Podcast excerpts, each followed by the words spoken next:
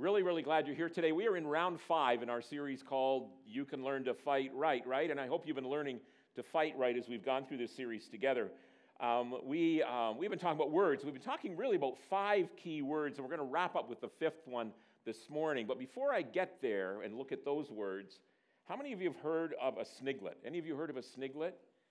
Nobody has heard of sniglets. Okay, well, sniglets are, is any word that doesn't appear in the dictionary but should. Okay? Anywhere that doesn't appear but should. And I'll show you some sniglets. Here's the first one. It's called aquadextrous. Aquadextrous. This is a sniglet, a word that should be in the dictionary. And what it means is possessing the ability to turn the bathtub faucet on and off with your toes. Some of you did not realize you had that gift, that ability, that strength. There's no, apparently, there's no Olympic competition for that. But anyway, here's another one. It's called a blivet. Blivet. A blivet is to turn one's pillow over and over looking for the cool spot. Maybe you didn't realize other people actually do that. Here's another one it's called nap jerk. Nap jerk can happen in church. I'll be watching for this today. it's the sudden convulsion of the body just as the one about one is about to doze off, okay? How about phonesia? Phonesia. Phonesia is the affliction of dialing a phone number, although we don't dial, we still use that language, right? Dialing a phone number and forgetting who it is you are calling just as they answer. You ever had that happen to you? Here's another one car perpetuation. I like this one. Car perpetuation is the act when vacuuming of running over a string or a piece of lint at least a dozen times, reaching over, picking it up, examining it, then putting it back down to give the vacuum one more chance. Oh, the weird things that we do, we humans, right? Those are some words, they're called sniglets, and they have nothing to do with what I'm talking about today, except to say that we've been looking at five words, and those five words that we've been looking at have been really, I think, profoundly important and powerful in our lives. We've been talking about words that are connected to this whole idea of learning to fight right. Remember, we talked first of all about judging and how easy it is for us to judge a person simply in a hurry sometimes, and unusually put them down or raise them up on the basis of their outside appearance, on the basis we judge them that way. We'll judge them by other things like that. We don't tend to get the facts all together when we're judging someone.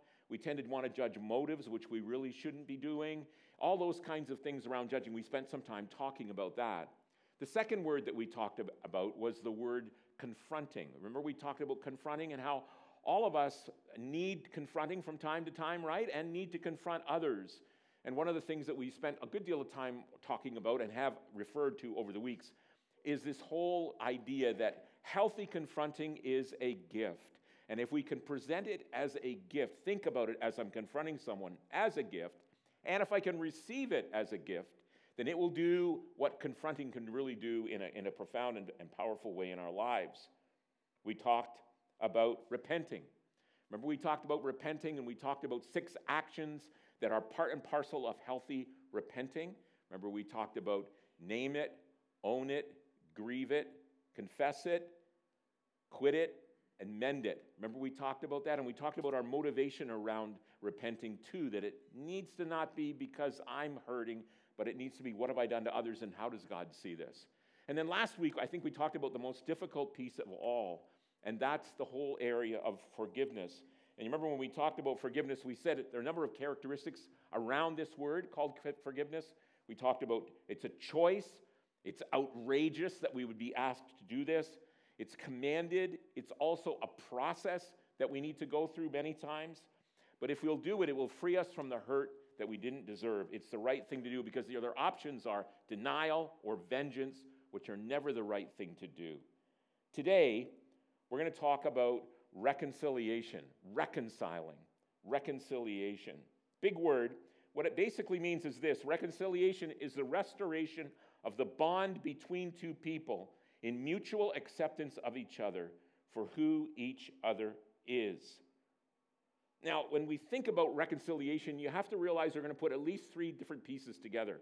There's going to be forgiveness and repentance, and then reconciliation can become a part of that dance, as it were. Let me just remind you a little bit about this. It takes only one person to forgive. You understand what I mean by that? I am responsible to forgive. It doesn't matter about what everybody else does. It's really totally up to me. It takes one person to repent. But the challenge with reconciliation is it takes at least two people to reconcile. You can't just do it on your own. You can forgive on your own. In fact, you have to forgive on your own. Same thing with repent.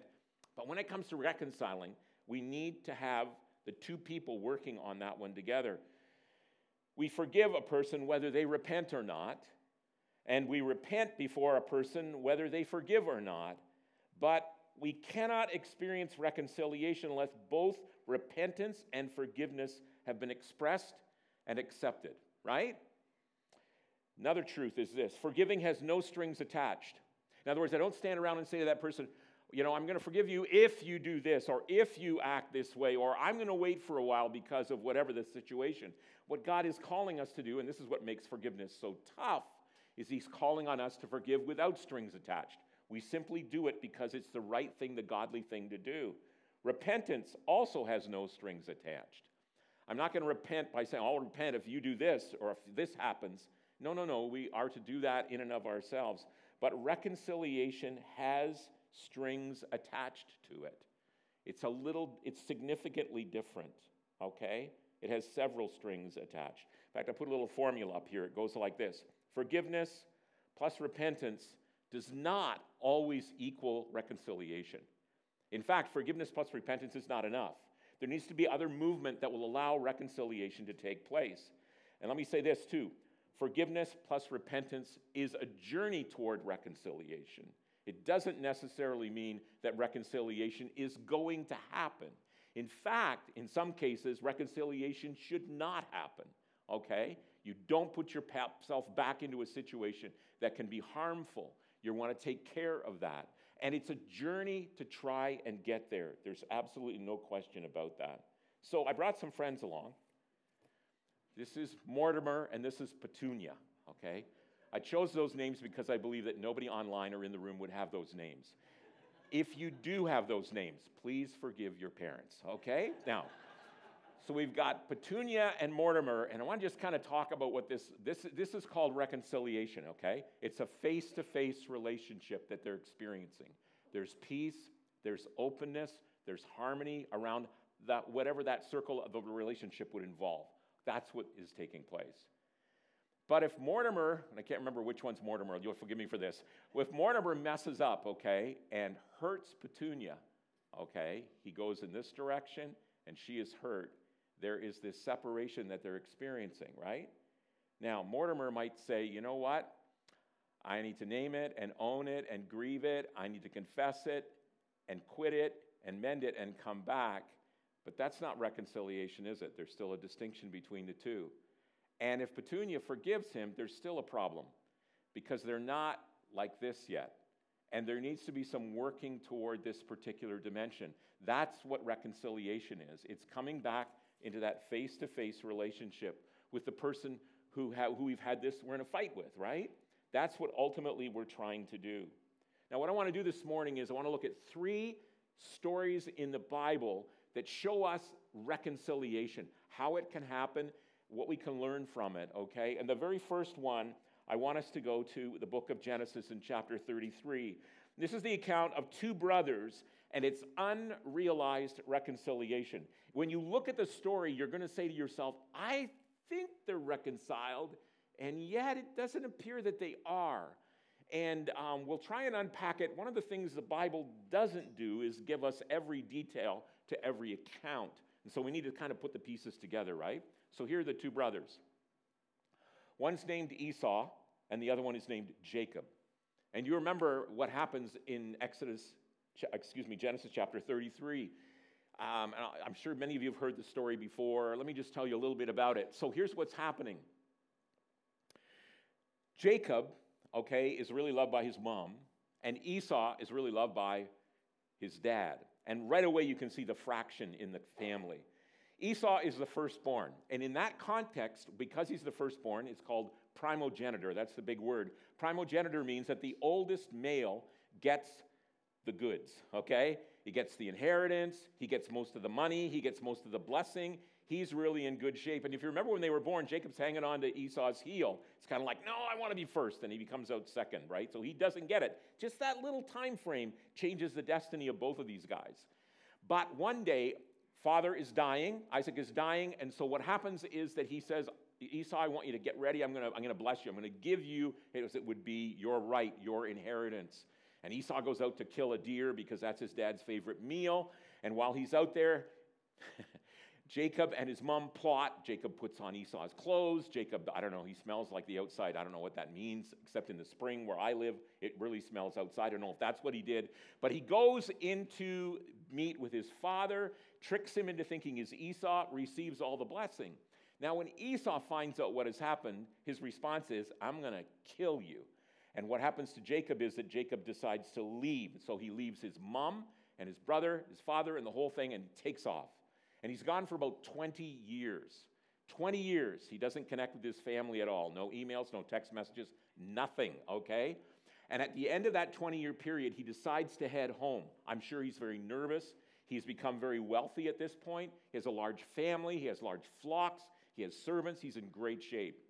But as he comes on this direct, as heading toward home, here's what we read when we come to verse 1.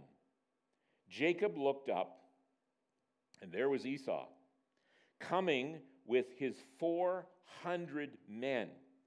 So he divided the children among Leah, Rachel, and the two female servants. He put the female servants and their children in front, Leah and her children next, and Rachel and Joseph in the rear.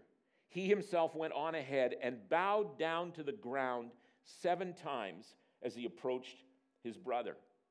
Now, all of a sudden, when you see this happening, here's Esau with 400 soldiers, and here's Jacob, and he goes right up to Esau and he bows down seven times. And you're looking at this and you're thinking, the guy's repenting. The guy's saying, Look what I've done long, wrong. Look what I've messed up. That's how I would interpret it. He's certainly putting himself in a posture of homage before his brother. And here's what you read next in verse 4 But Esau ran to meet Jacob and embraced him. He threw his arms around his neck and kissed him, and they what? They wept. I mean, you're looking at this and you're thinking, wow, this is beautiful. There has been this distance and this separation, and now it looks like we've got repentance on the side of Jacob for lying to his dad and stealing the inheritance, and we've got forgiveness on the part of Esau as they're clinging to each other and holding on to each other. Forgiveness plus repentance does not equal reconciliation. Remember, we already talked about that? It's essential for it, but there needs to be, I think, some work going on here, wouldn't you say? In light of the fact that it's been all these years and the, and the dimension of what he has done to him. So here's what happens. Then Esau said, Let us go on our way. I'll accompany you. So let me, let me walk with you. Let me, let me take care of you. Let's go back. I'll, ta- I'll go home with you. But Jacob said to him, My Lord knows that the children are tender and that I must care for the ewes and cows that are nursing their young. If they are driven hard, just one day all the animals will die.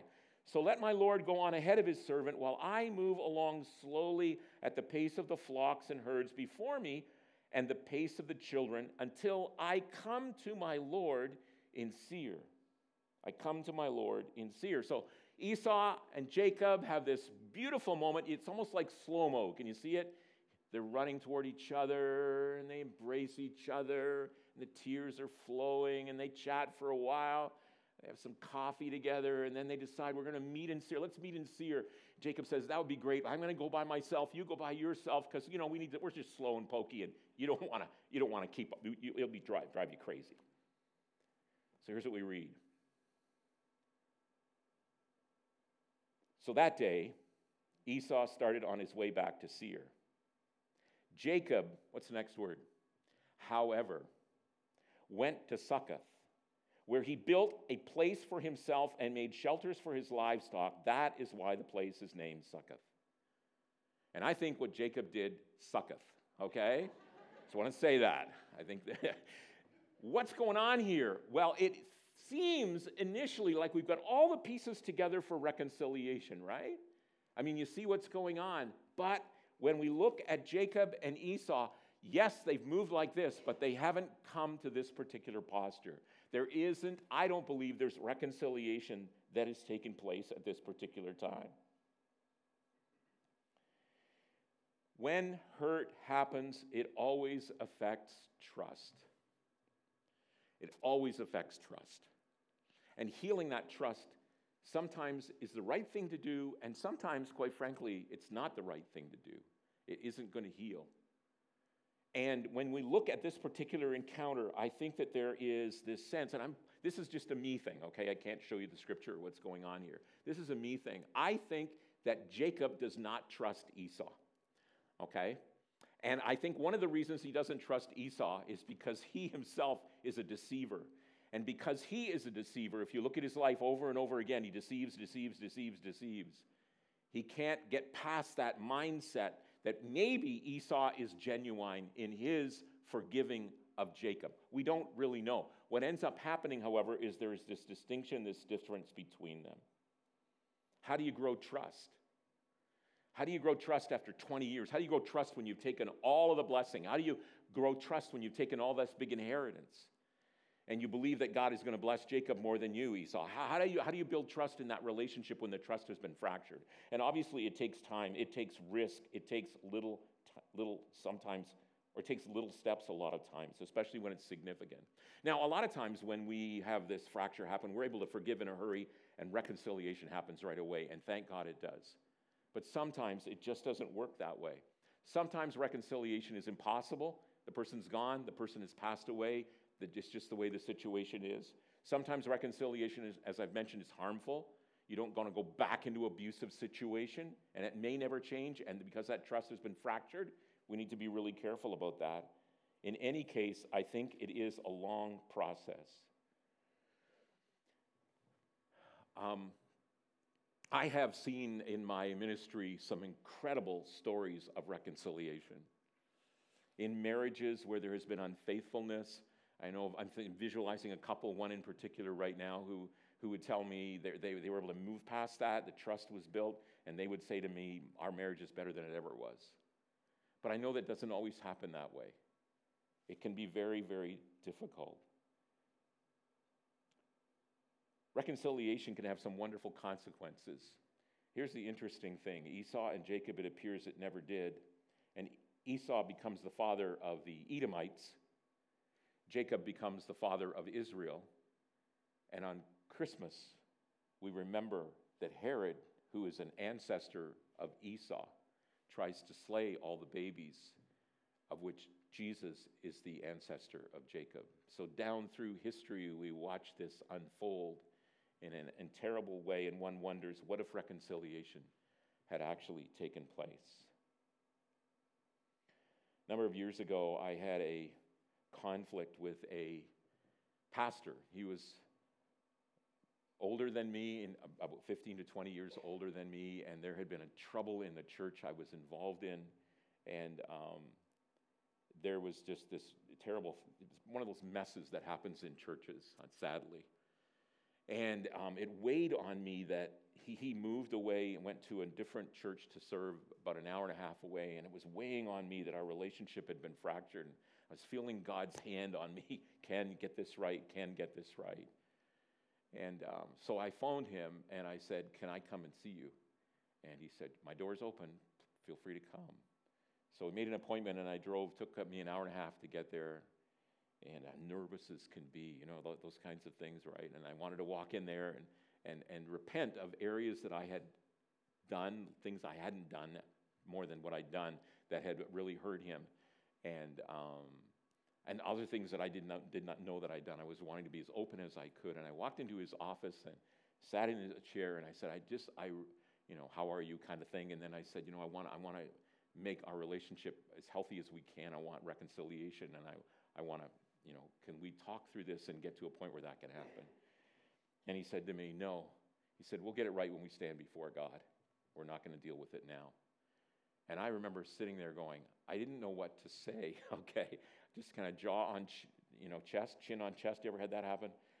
And I, I, there was nothing else I could say or do. And I got back in my car and I drove the hour and a half home and thought, my goodness, what's going on? Here's a lesson that you've heard me say already, and I want to say it again, and that's this you're only accountable for what you can control, right? You're only accountable for what you can control. And while you may want reconciliation with someone else, if they refuse to move in that direction, there's nothing you can do about it. because it takes two to reconcile. It takes one to forgive and one to repent, but two to make those things right. That's our first story unrealized reconciliation. And we wonder what would have happened if it would have been healthy. Second story is in Luke chapter 15. It's the story of the prodigal son, and it's realized reconciliation. And you guys know the story well if you've had, spent any time in church. It's a great, great story, a great, great story. And you remember what happens in Jesus is telling this story. It's in Luke chapter 15, which is interesting because in the story, Jesus tells three, in the chapter, Jesus tells three stories, all designed to give one message, and that is that God is the God who pursues people who are far away from him. He's the reconciler. First story in Luke chapter 15 is the story of the lost sheep and the shepherd who goes out to find it. Second story in Luke 15 is the story of the lost coin and the woman who searches around. She's like God, searching around the home looking for the coin. Third story in Luke 15 is the prodigal son, the lost son. Lost sheep, lost coin, lost son. And all three stories, Jesus is saying, this is what the heart of God the Father is like. So remember the story, right? The boy comes to his dad. He's not the oldest, so he doesn't get the biggest chunk of the inheritance. But he says to his dad, I want my money now.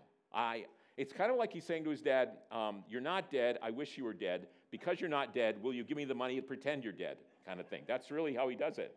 So he gets the money and off he goes. You remember what happens? He lives in a wild kind of life, has no money at all. All of a sudden, he finds himself, a famine strikes the land. He finds himself feeding pigs, which for a Jewish boy, not a good thing, right? He's feeding these pigs, and he realizes you know, it's kind of like the weight comes upon him, and he realizes back home, his dad, the servants are getting fed better than he is right now. And so here's what we read in the text Luke chapter 15, verse 11. We read this I will set out and go back to my father and say to him, Father, I've sinned against heaven and against you. I am no longer worthy to be called your son. Make me like one of your hired servants. So he got up and went to his father.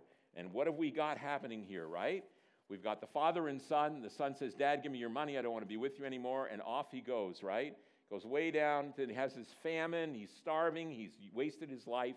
And then he decides, you know what I'm going to do? I'm going to name it, own it, grieve it, confess it, quit it, and I'm going to mend it. I'm going to go back to my father. And you can see all of those actions in the passage if you look real closely at it. And he comes back to his dad. Now, his dad is always like this, right? His dad has forgiven him instantly. In fact, his dad has been sitting on the front porch week after week after week in that chair, waiting for his son to come home. And the bus pulls up at the end of the laneway, and his son gets off of it, spent the last money he had for the bus ride. And, he, and at the end of the lane, the father sees him. And what does the father do? He runs to his son. He wraps his arms around him. He's so excited to see his son. So the son comes back with this absolute right kind of repentance, and the father sees him and he runs to him, and there is this reconciliation that takes place. Here's what we read but while he was still a long way off, his father saw him and was filled with compassion for him. He ran to his son, threw his arms around him, and kissed him. The son said to him, Father, I have sinned against heaven and against you. I am no longer worthy to be called your son. But the father said to his servants, Bring, quick, bring the best robe, put it on him, put a ring on his finger and sandals on his feet. He is so excited to see his son come back again reconciliation is happening, isn't it? And then he says these words Bring the fatted calf and kill it. Let's have a feast and celebrate, for this son of mine was dead and is alive again. He was lost and is found. So they began to celebrate. This is reconciliation, right? Because now there is this peace between the Father and the Son. It's all taken care of, it's all well. The relationship is stored, is restored. And that's just so beautiful. It's interesting, isn't it? That the one who has been hurt, in this case the father, is the one who pays the greatest price. And that's true in reconciliation. They have to take that weight of, the, of what has happened and let it go, forgive, and make it right. This is so important. And I guess the question we have to ask ourselves is what price am I willing to put on reconciliation? What price would I be willing to pay to make sure that I can get this thing right? Paul writes this in Romans. He says, If, and I love the way it's written, if it is possible, as far as it depends on you, live at peace with everyone.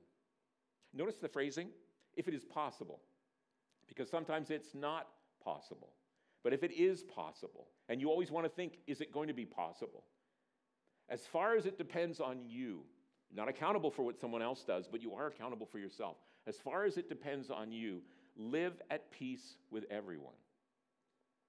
Now, I know that as I talk before those of you who are in the room, those of you who are watching online, I know that in doing that, that you are, perhaps some of you are in a situation where you have a family member, maybe it's a sibling or a parent or a child or a friend, a spouse maybe, where there is this distance between you.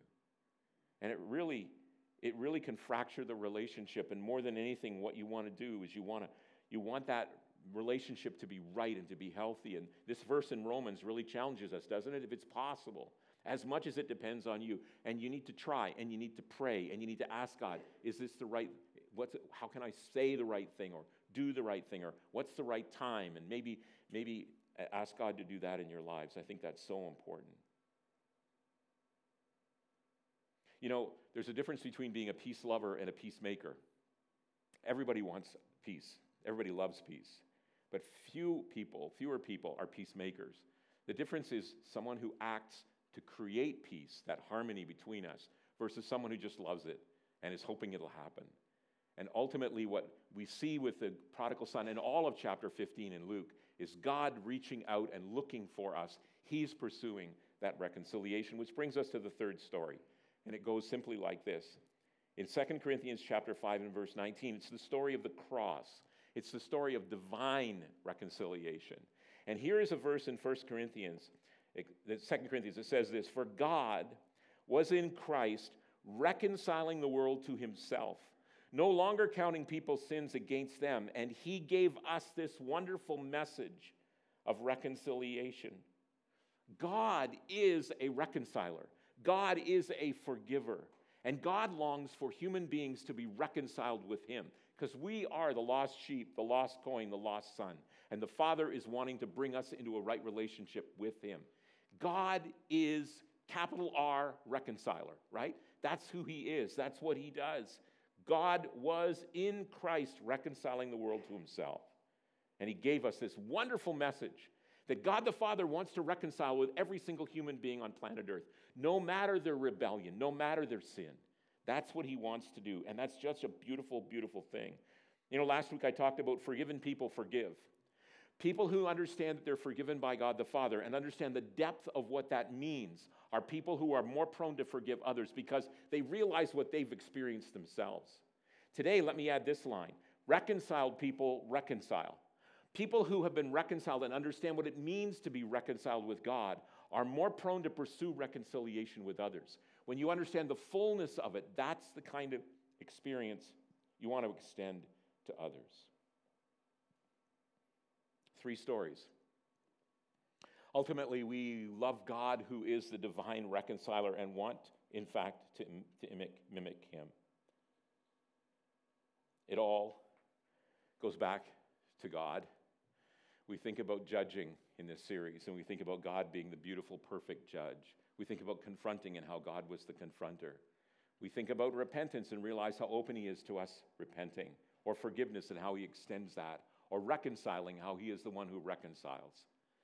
And you may be here this morning, and as I've talked with you about this, you're thinking of someone, perhaps God's Spirit is speaking to you, that you need to reconcile with.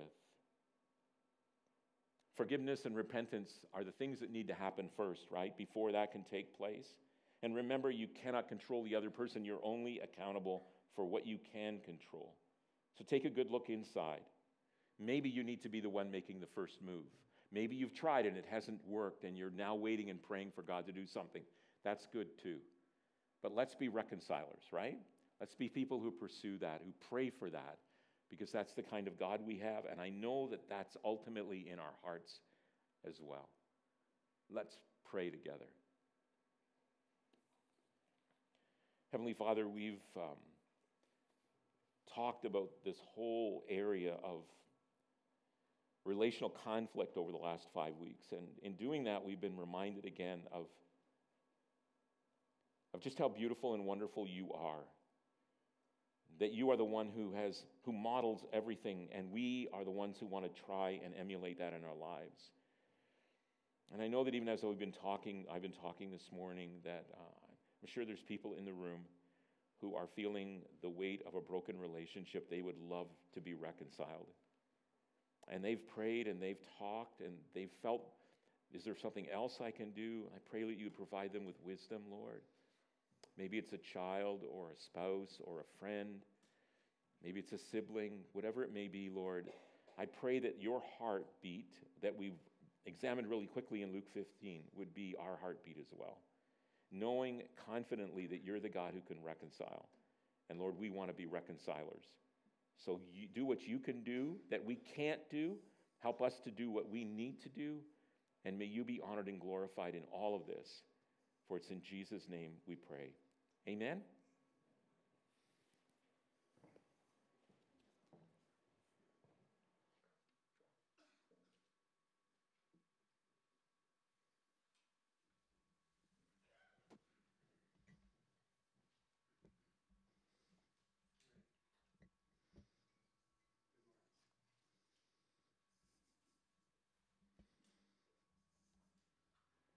Try that again. Good morning. Uh, we're going to celebrate communion this morning. And uh, if you don't have one of these uh, little cups, uh, one of the ushers will come if you want to put your hand up. Um, to get into it, there's a little piece of cellophane on the top that covers the wafer, and then it's a little tougher to get sometimes into that, but you have to break up here. Just one more.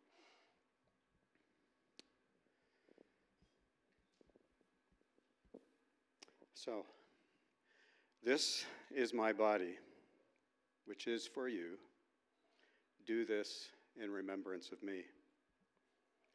This is the new covenant in my blood. Do this whenever you drink it in remembrance of me. Perhaps, like some of you, I have likely celebrated communion around a thousand times in my life, I would expect. When I have, these words are often used. Uh, when Jesus said, in remembrance of me, I'd like to speculate about perhaps what is the most important part of what he meant. And Ken has just finished this series on fighting right, with today's focus on reconciliation. I'm sure we could spend a month of Sundays on why God sent us on earth, but just one reason this morning perhaps the most important, I think the most important reason, God sent his son to die on a cross, to sacrifice his body and shed his blood for this reason. One word reconciliation. Jesus said, Remember me. Jesus reconciled us to the Father and wants us to remember. Let's do that this morning as we take the cup and bread together. One more little note. The night before he went to the cross, to bring about that reconciliation, he prayed. And he prayed for us. Jesus prayed that, uh, that as we are reconciled to the Father through his sacrificed body and shed blood, that we also would be reconciled to each other and live in unity one with another. Let's pray. Father, thank you for the unfathomable gift of your Son, Jesus. As I was thinking about it, it seems a strange prayer for those that may not understand, but thank you, Father, for the sacrificed body and spilled blood of your Son. Thank you that through this gift we can be reconciled and be one with you. And as we take this little wafer and drink this juice, help us to remember just what you did to reconcile us with you and empower us as we leave here today to live united and in reconciliation through Jesus and love one another. Amen.